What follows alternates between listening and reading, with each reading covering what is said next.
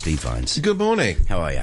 Well, you know, ar- alive. I'm here. An empty here. taxi drew up, and Yeah, da, da, da, da. and You out I got, yeah. Well, uh, Steve's here. We've already got two emails. He'll get to them when he feels fit. We- we won't we will. Say hi to Jonathan. Hi to Steve. It's in the bank. And can I say hi to John Lee, the Secretary for Security? Go on then. Good fellow.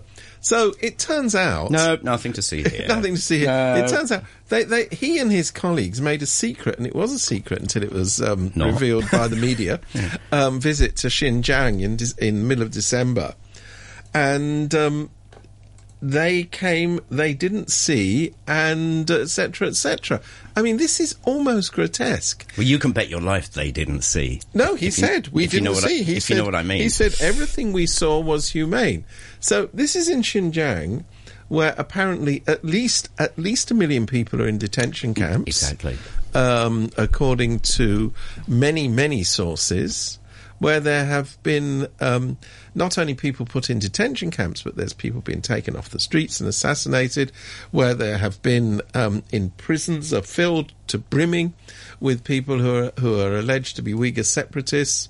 Where um, in schools children get denounced for for um, uh, being unpatriotic and speaking um, the Uyghur language rather than Chinese, etc., etc., etc. I mean, what's going on in Xinjiang sounds, by all accounts, to be horrifying, but not according to John John. Um, what's his name? Um, I keep forgetting his name. He's he's the Secretary for Security, John Lee. Not according to John Lee. But what's really chilling about this is it turns out the purpose of the visit, according to him, so it must be true, is oh, we, we, we wanted to look at their security measures, and goodness me, Of all the gin joints. exactly, and goodness me, boy, did they discover something. What he discovered, he said, oh, you know, don't wear don't wear coloured glasses. He said because their security measures have been really successful. There hasn't been a terrorist attack for the last two years. Hmm. First of all, John, do try and keep up. The, the, the official party line is that Xinjiang is facing imminent threats of terrorism all the time mm. and has to present itself. That's actually the line. Please try and learn the line before you, you tell everybody how successful have been these measures. But, you know, the apologia for detention camps and what have you, I mean, it just strikes you as something which is grotesque beyond belief. I mean, he sounds like the governor of, of Xinjiang province, who, who was recently quoted, in fact, late last year, was quoted as saying, Oh, oh, we have these camps because they make life more colourful for the Uyghurs. I mean, this is the this is the kind of shadow of the the the awful, awful apologia for Stalin's gulags, for the concentration camps. You know, the infamous sign over the entrance to Auschwitz, which was Arbeit macht frei. In other words, if you work, you'll be free. My God, there's precedent on this. Why does this man think he has to join that grotesque corridor of people lining up to apologise for the unacceptable? Now, this comes by shocking coincidence on the same day. I mean, his statements of these things comes on the same day of the announcement of the um, national anthem law which brings to Hong Kong another sort of chilling level of, of, of control. Unspecific, he says, well, you know, if people aren't disrespecting the law, they've got nothing to worry about. But this is always the line with totalitarian governments. If you if you behave, you've got nothing to worry about. But we don't know what crosses the line. He doesn't know. He doesn't say so. We don't know. So, is somebody standing up and saying, ironically, the words of the national anthem, you know, the words in English for, for, for the one or two uh, listeners who, who aren't familiar with it, and I'm sure there won't be more than that. Everybody's familiar. Everybody knows it. so it starts with saying, Arise, you who refuse to be slaves. Actually, they've changed the English from that. When I was a lad, wearing red diapers, we, we used to sing, Arise, ye who refuse to be bun slaves. But anyway, they've, they've changed the line. and then it says, Arise, you who. Oh, sorry. with our very flesh and blood, let us build our new Great Wall. It's blood curdling stuff. I mean, it's it's a cheerful old tune. I'm not not not against it, you know. And flesh and blood. Hey, Not exactly the Macarena, though, is it? yeah, but count me in. You know, I'm I'm I'm all in favour of it. Don't Yeah. don't don't get me wrong.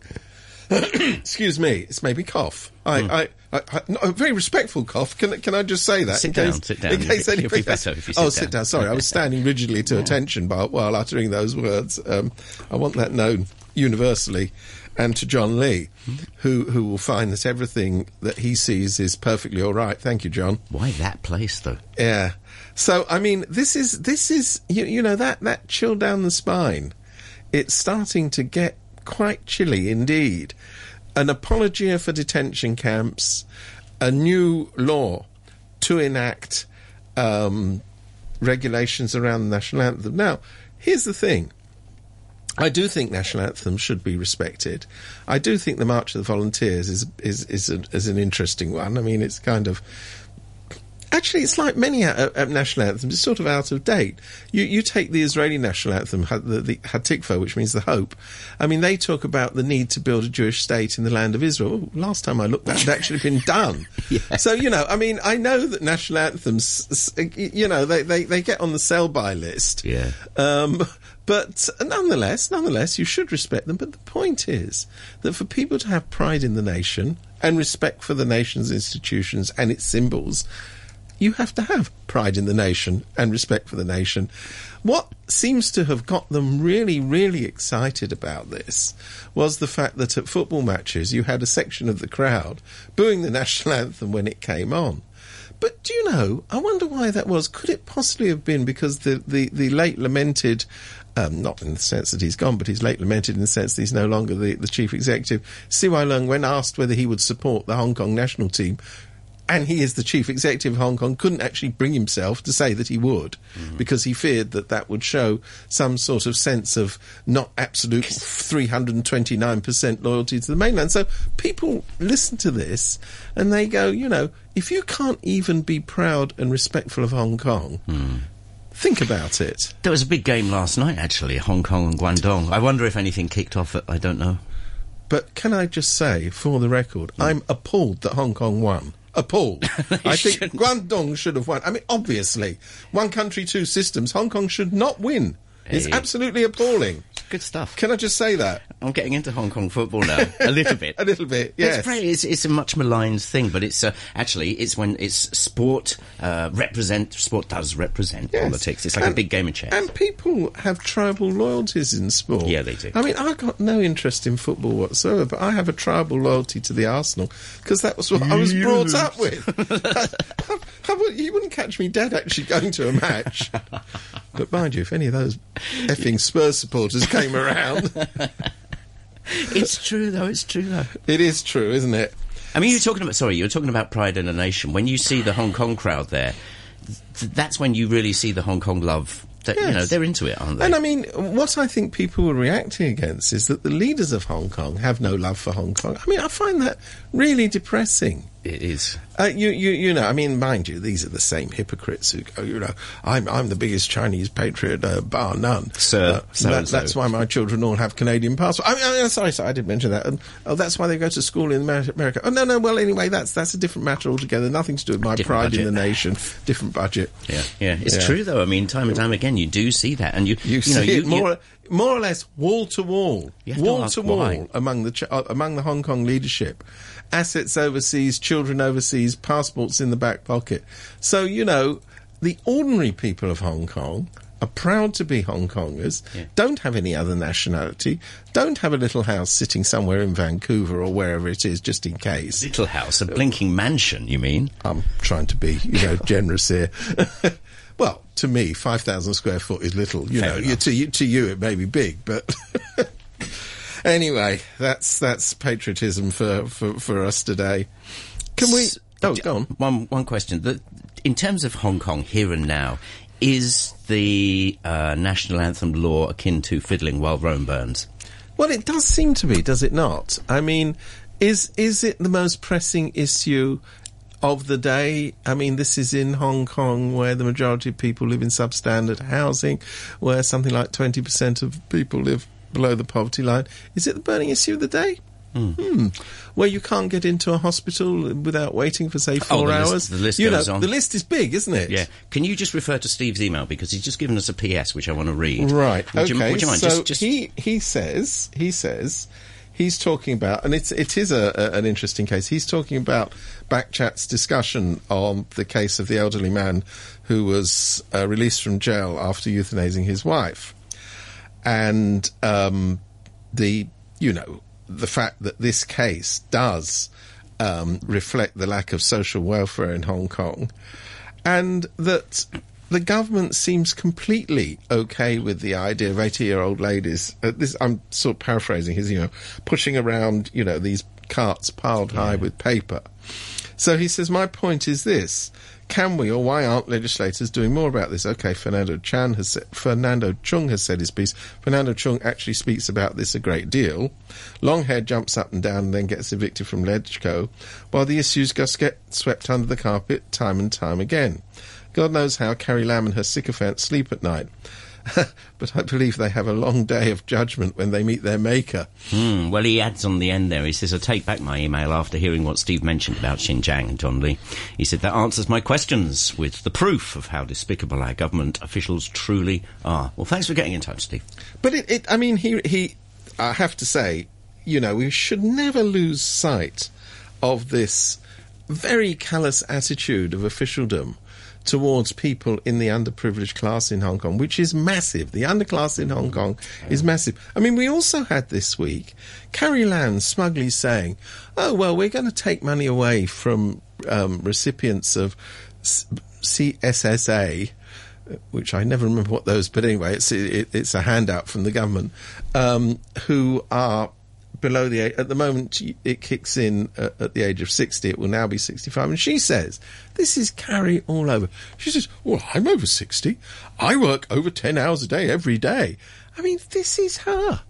I mean, God knows, I'm sure she does work over 10 hours a day because she's a micromanager. I wouldn't be surprised if she works 12 hours a day.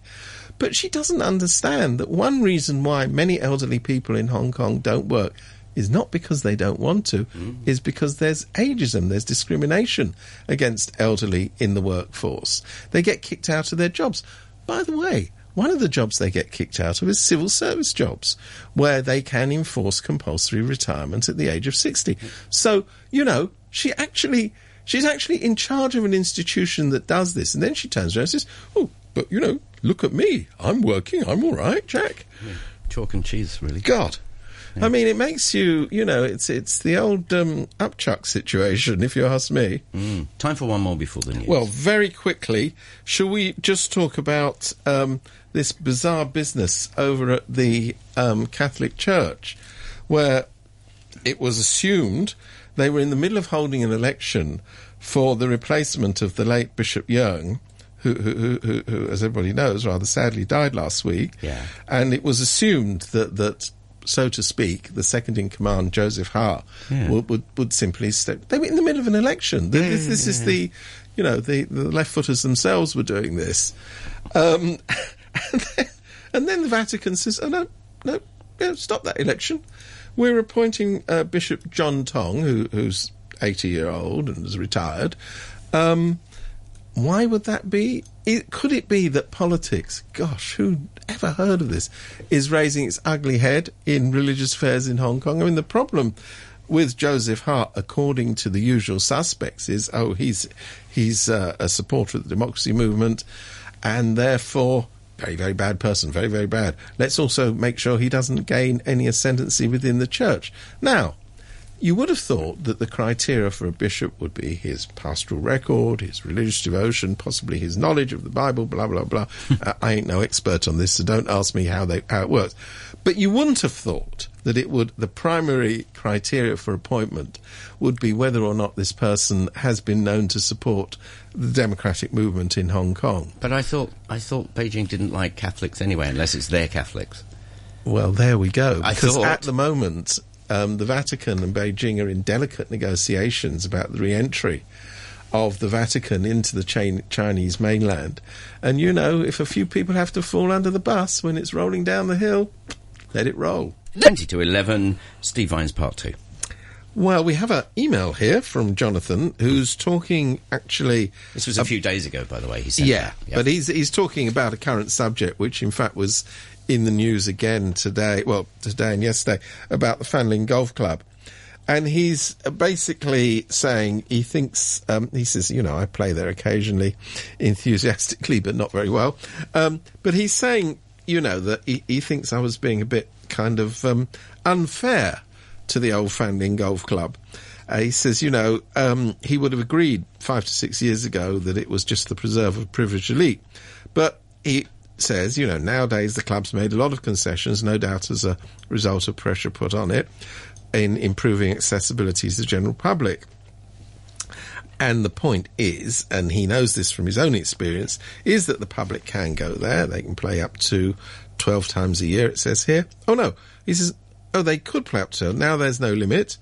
Um, ex- but they can only play on the visitors' course, etc., etc. Et and he, he's basically saying that people who aren't members can get there. There's schools who can go there. The staff treat them very well. They can use the F and B outlets.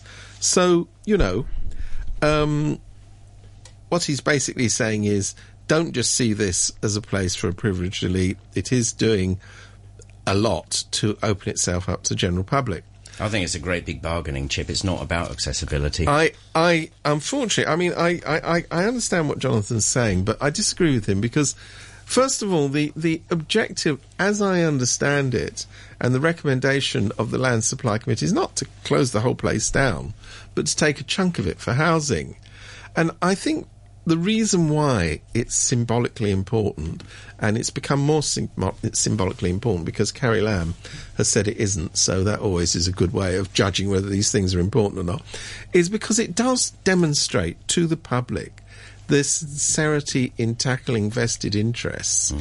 in getting something done about founding land supply, other than spending squillions and squillions of public money on reclamation of Lantau, which is the current favoured plan. Now, it's very interesting. Carrie Lam has singled out the Fanling Golf Club and the suspicions everybody has about the need to protect the interests of the elite above everything else were confirmed by her this week. I mean, there's all sorts of proposals about land supply, but she chooses to talk about the Fanling Golf Club. Says, oh, well, you know, there's a general review on about recreational club licenses. I don't want to preempt it. People shouldn't obsess about the Fanling Golf Course. I'm thinking well, they're not obsessing about it; they're just mentioning it as as as, as a as an obvious place to look at if you want to increase land supply. So, I, the suggestion that came from the land supply panel is basically that you know a chunk of it could be used from housing, and the rest of it carries on being used as a golf club. I personally seem to think that's reasonable. I do understand that they've made efforts. I, I, I, know what Jonathan's saying is, you know, they, they've been under pressure. They've seen what's going on in the world and they've thought, hello, we better open it up a bit. Otherwise we're going to lose the loss of it. Well, that's a sensible response. But the fact of the matter is that if you want to convince the public that you're not only going to um, how can I put it? You're not only going to go for the easiest and the most expensive option, but you actually have genuine intent to find land in places where people who are very rich and powerful don't want you to find the land. Of course, the biggest source of that land are pieces of land, so-called brownfield sites owned by members of the Heung Yee. And we all know that there's there's a privileged and, and moneyed group that, that the government is absolutely petrified of touching. And it's very interesting what Carrie Lam said this week. She said, oh, oh, because she's already preempted the, the outcome of this study by saying, oh, well, actually, we've got another proposal which wasn't even included in the study, which we like. But she, she actually comes around and says, this is the sort of beauty of the bureaucrats, is they know how to do this. She says, well, it would be very irresponsible for me to accept every suggestion by specialists First of all, Carrie, this wasn't suggestions by specialists. This was a public consultation which you yourself organised and said you would listen to. So she's already going, well, it's very irresponsible just because people are saying things. I've got to listen to them. That's apparently, in her view, what is um, uh, irresponsible. And then she says, um, anyway, you know, um, external consultants, you know, they may be wrong, they may be right. Well, yes, yes, yes, I can see where she's coming from on that. But I mean, it looks to me as though this report is heading in exactly the same direction as the report that was completed in 2014 on the Universal Pension Scheme, which very clearly and unambiguously said, you know, this is something Hong Kong really's got to do. And the government response was, Oh, well, yes, but, you know, it's going to cost a lot of money. You know, we don't have any money. What? we don't have a lot of money? have a look at the bridge to nowhere. Well, it's true that they are plundering the resources as we speak. I mean, I'm worried to go outside in case they, they build a new white elephant and, you know, obstructs the Well, road. what's it going to be? what, what's well, the newest of the new white elephants is this this this this enormous land reclamation project, which is just, you know, is going to cost quite literally trillions, and is getting the property developers very excited because they can already see they'll have to buy new cash registers because the existing ones are absolutely not big enough for the task. But, you know, I mean, she's already making it very clear that this is going out there in the recycling heap before you get anywhere. And, you know, again, everything's this week. Everything seems to be coming together. Mm. So they have a report. I mean, this is, you've got to laugh at them. They've got they've got a certain amount of skill. These bureaucrats. So there was there, there was a lot of criticism over the terminally useless cruise terminal. Again, vast billions of public money poured into it, and the government came out with an extraordinary statement this week saying, "Oh, oh, wait a minute, it's been quite a success." Uh, how do you work that out? Well, we've already exceeded our targets for 223, I think it is. Oh, no, wait a minute. Oh, sit down and think about this. You make your own target. So if your target is one ship per week and you get two ship per week, so what? It's still a failure. When pressed, the same weasel who said, Oh, we've exceeded our target said, Oh, you know, half the week it's occupied. I'm thinking, oh, Wait a minute, did I hear that rightly? Is half the week, is that what you call a good result?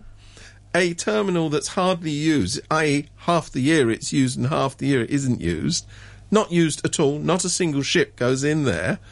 Anybody who's been there will know it's a complete hellhole. It's a horrible, horrible, horrible place with no proper transport uh, linking facilities. I mean, there's a number of minibuses that, that, that, that try and get in and out, but you know, other than that, it's it's just a complete white elephant.